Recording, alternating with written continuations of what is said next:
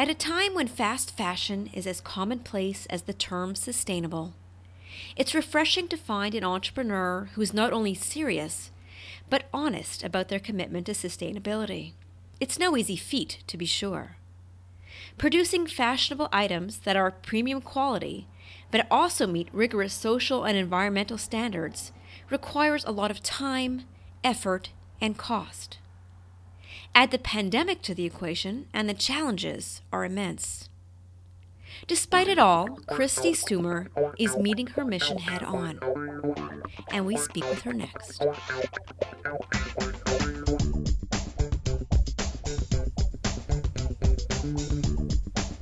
Welcome to In the Business of Change, where we speak with social entrepreneurs impacting their communities and the world. I'm your host, Elisa Birnbaum, publisher and editor in chief of SEE Change magazine. On today's episode, we speak with Kristi Soomer, founder and CEO of slow fashion brand Encircled.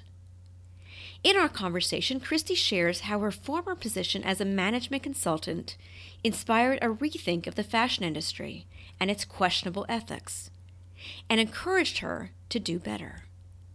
We chat about how she rejected disposable in favor of slow fashion and embraced transparency over opacity, a common approach in the fashion industry. Finally, we discuss how Kristi's ethical commitment has highlighted a frustrating trend the overuse and misuse of the term sustainability.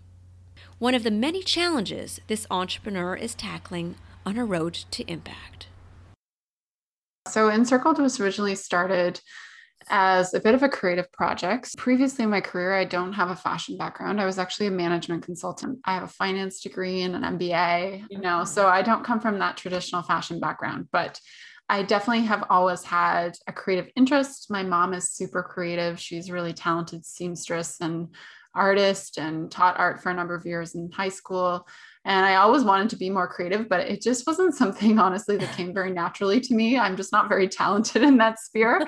and much like, you know, children of the 80s were taught that, um, you know, if you don't have a talent in something, you should probably go do something, do something else. else. Yes. Um, so you weren't really taught to like hone those things, you know, just focus right. on what you're good at.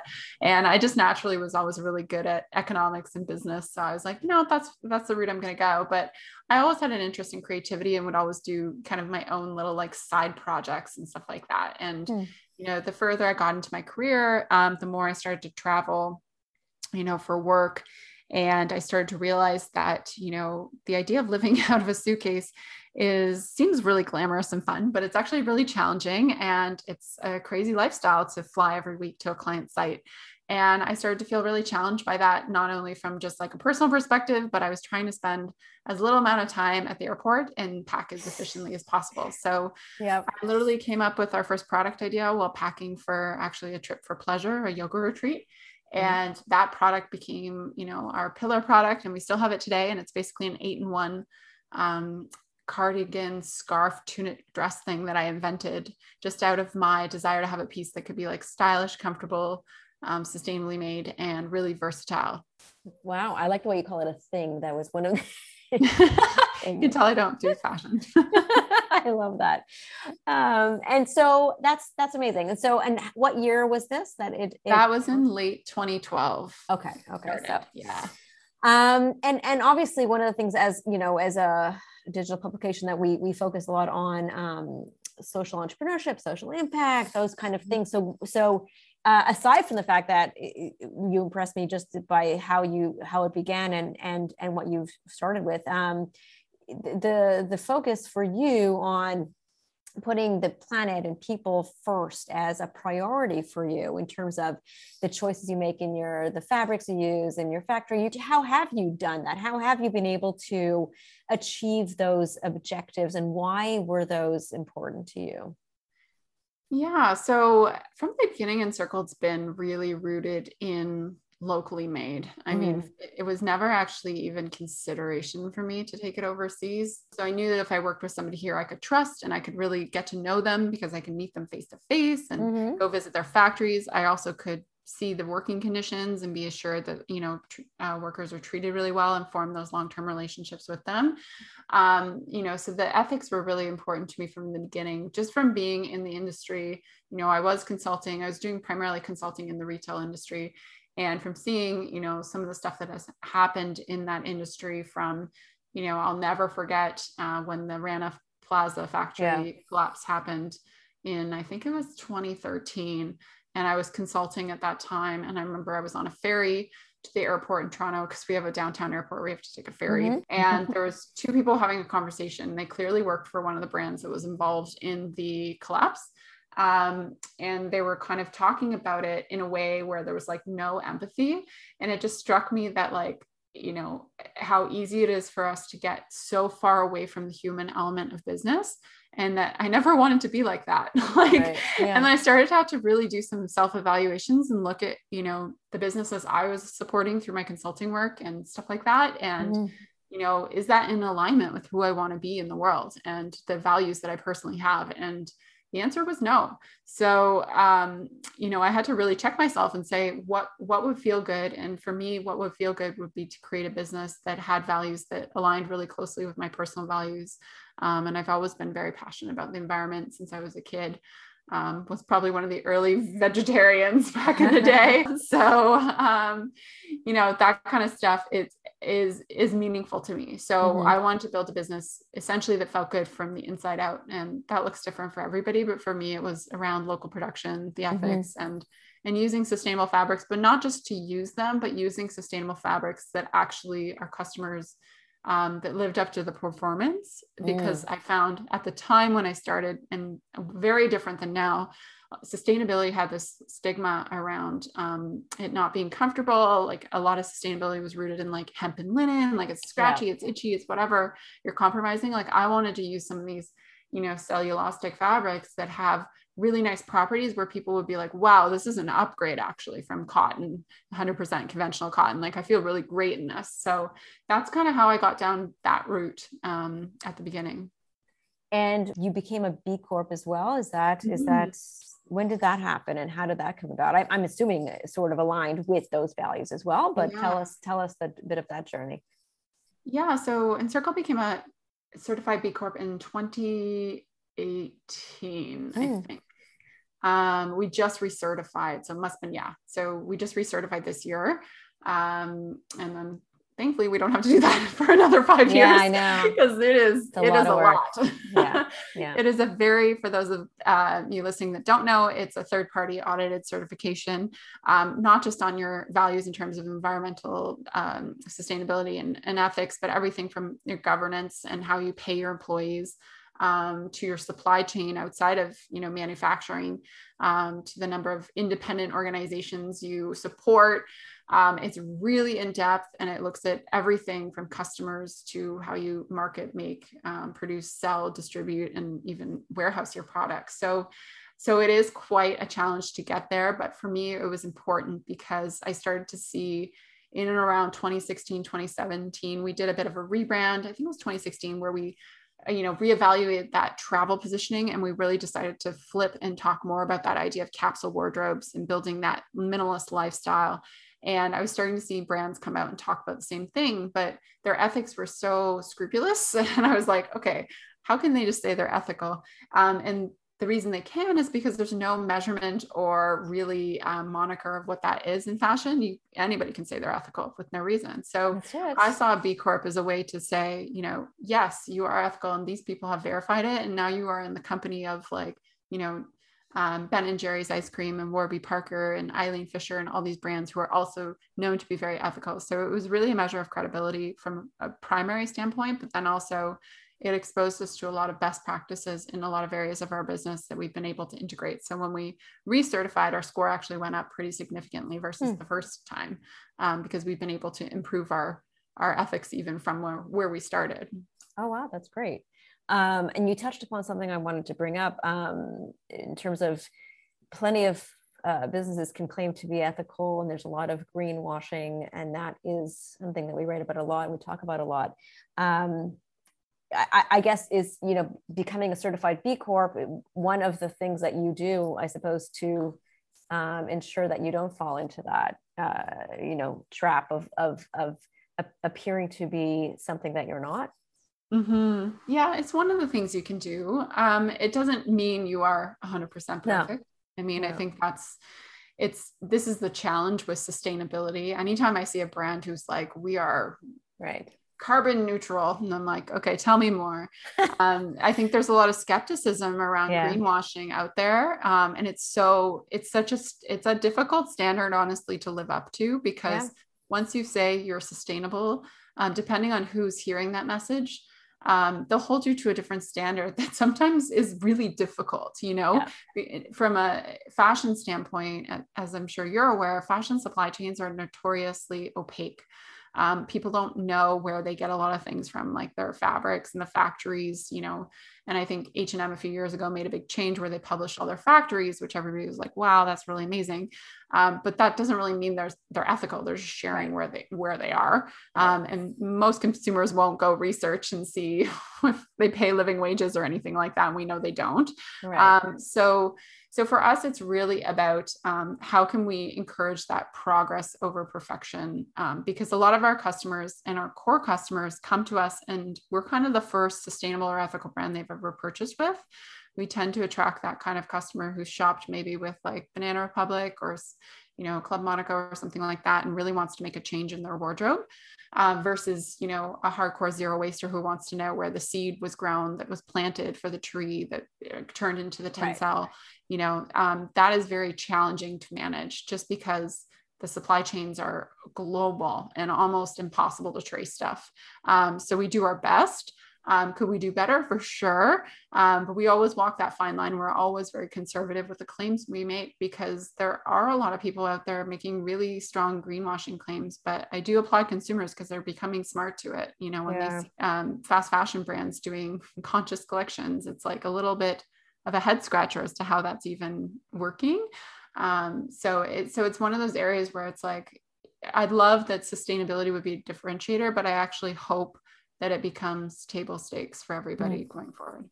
That's interesting. That's a very good point. And, and I do think that customers, consumers are becoming a lot smarter, but at the same time, you know, um, they're also becoming more cynical because uh, mm-hmm. you just see the word sustainability is, is written everywhere, right? Mm-hmm. Everyone is doing sustainable. Mm-hmm. So it's it's a tough it's tough, and it, and that balance that you're talking about, um, it's a fine line that you have to walk, and and you can't be perfect, and you're not trying to be, mm-hmm. you know, you can't. You have stuff to run your business, right? Um, mm-hmm it's tough but i but look you're you're taking many steps and many that that others have not. And i think in that way um, definitely distinguishing yourself um, uh, in that regard. And you mentioned the fabric you mentioned b corp you, mentioned um, the fact that it's local. Yeah yeah. So we are 100% locally made in toronto. Um, all of our factories if you can call them that some of them are very very small are located within 50 kilometers of our office. Um, we also knit about uh, 50% of our fabric locally as well, um, and dye it locally at one of the last um, dye houses left in our province.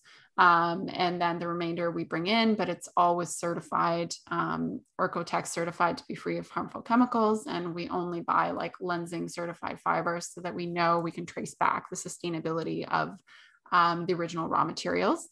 Um, we also do a lot of like upcycling. So we do collect all of our production cuttings and turn them into either we have like DIY kits where people can sew, you know, their own um, scrunchies. And we also sell pre-made scrunchies and we used to do headbands and stuff like that. And that's all out of production cuttings. Uh, we even have a shawl that's made out of like production cuttings, completely upcycled. Wow. So we try to be as circular as possible. Um, and then we also run like a Facebook group where people buy, sell, and trade um, encircled stuff because, you know, if they've had a change of lifestyle or maybe they, you know, are working in a corporate job and they can't wear sweatpants to work or something like that, then they can resell them in there. So we try to encourage that kind of stuff to happen in our business as well.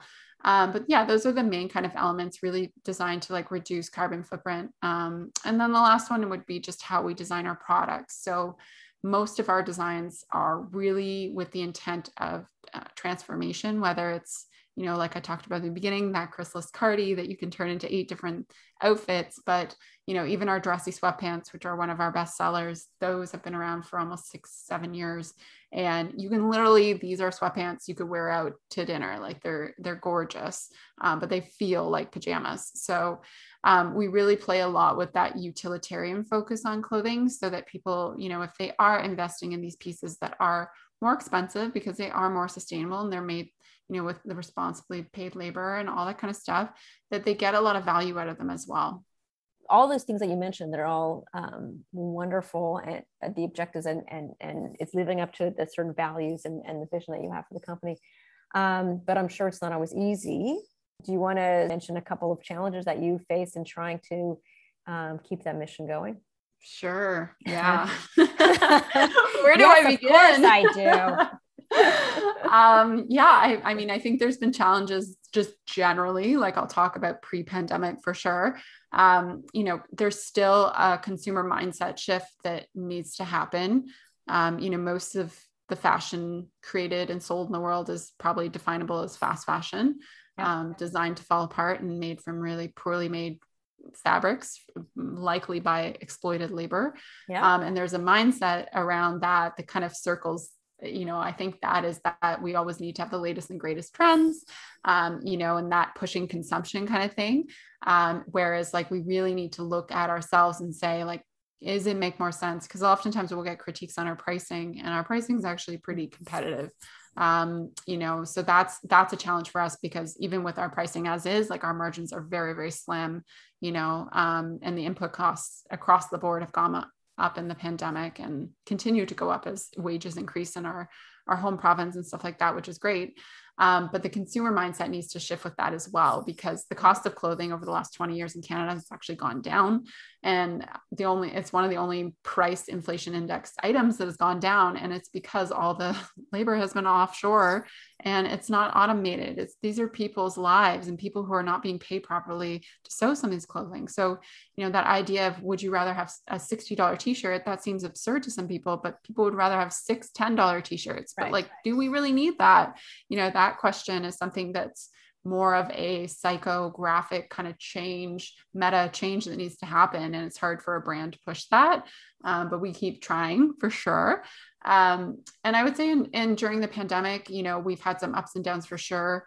But our supply chain, much like many brands, is is really suffering. I think from the pandemic, just from you know not having as many workers to work in the factories, so slowing down production. We used to produce products very quickly here, um, and just you know for safety reasons you can't have as many people in the factory and all that mm. kind of stuff um, and also they were having h- trouble hiring people which is a big problem throughout the supply chain industry just generally um, so that kind of stuff is happening i think um, and then I, I would say the third problem is just dealing with greenwashing because again yeah. you know when you're up against brands who have a message that's similar, but you know that that's not true. Right. There's not much you can do as a brand but sit back and watch and hope that people understand that that message isn't accurate.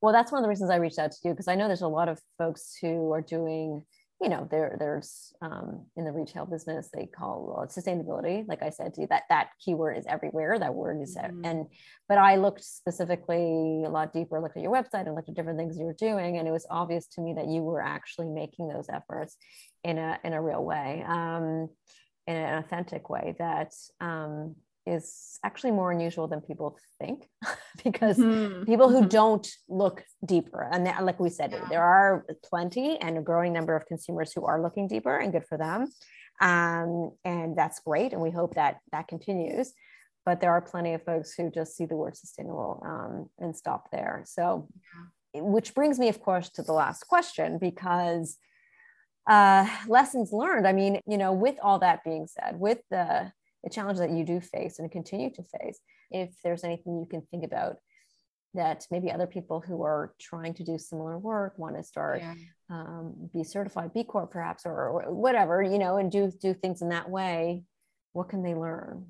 Yeah that is that's such a good question. Um, i would say like number one if you're going to start a fashion brand or any sort of sustainable business you know you need to know your costs um, yes financials is so so important in a business like this I actually it, like clothing. I think is one of the most challenging categories probably to pick it is to do this um, Yeah. because the cost base and just managing inventory and all that kind of stuff is really integral to running a, a functioning business Mhm. um, you know so i think knowing your cost is really important i do think pricing your product is really important pricing it properly and that can be very scary i think. And i, I would say we're not we're not there yet where we're like leading the industry in this because um, you know there's definitely a fear that if you price your product too high is anybody going to buy it? But then also like you want to have a sustainable business not just in like an environmental way but one that where you can hire and grow and not have to be constantly worried about money um, so making sure that you're doing that calculation and not being afraid to charge your worth i think is really important. Um, you know you don't have to be a martyr when it comes to a sustainable business. And that's like a lesson i think i've learned uh, the hard way for not charging the proper prices from the beginning and then you know realizing oh my gosh i can't pay myself because I think we don't make any profit exactly. We don't make any profit. I think you can repeat that lesson because a lot of people make that same mistake. Um, and we Mhm. write about that a lot. So that in the long run, you want to also run a business that is profitable. Yeah, yeah, and it, and it really depends on your business model and what you're going to do. And so I think having a vision for your business up front is really important as well. Because like Yeah. again, with this specific category, like if you want to go wholesale and you want to sell to like the Nordstroms of the world or something like that, that's a very different business model. If you're just going to have a website, you know, and just ship locally, um, you know, and then everything underneath that has to kind of line up with that a little Mhm. bit. Um, so like really having a clear point of view, like, is this a $50 million business or is this a $5 million business? Because there's lots of ways to build a business and not every way is right for every founder. Um, I think as well. And there's a lot of pressure on founders, um, just generally, I think, not even just within the sustainable space, to always grow at all Mhm. costs. And that is really stressful. So I think having an acknowledgement that, like, maybe if you're just going to build a $3 million business or $10 million business, and that's okay, but just being really clear about that and what that looks like for you um, and your lifestyle and your your team and all that kind of stuff. I think I think that clarity up front is really important as well. I think that's great. Um, thank you so much for joining me. I really, really appreciate it. All that uh, insight will be extra- incredibly valuable, I'm sure, for many, many people who are looking to launch their own uh, social purpose business, uh, social ventures, um, and you've given them a lot of food for thought. So thank you very much. Yeah, thank you for having me. Thank you for listening to In the Business of Change. Be sure to subscribe to our podcast to hear other conversations with inspired social entrepreneurs and change makers working on challenges in their communities and across the globe. I'm your host, Elisa Birnbaum.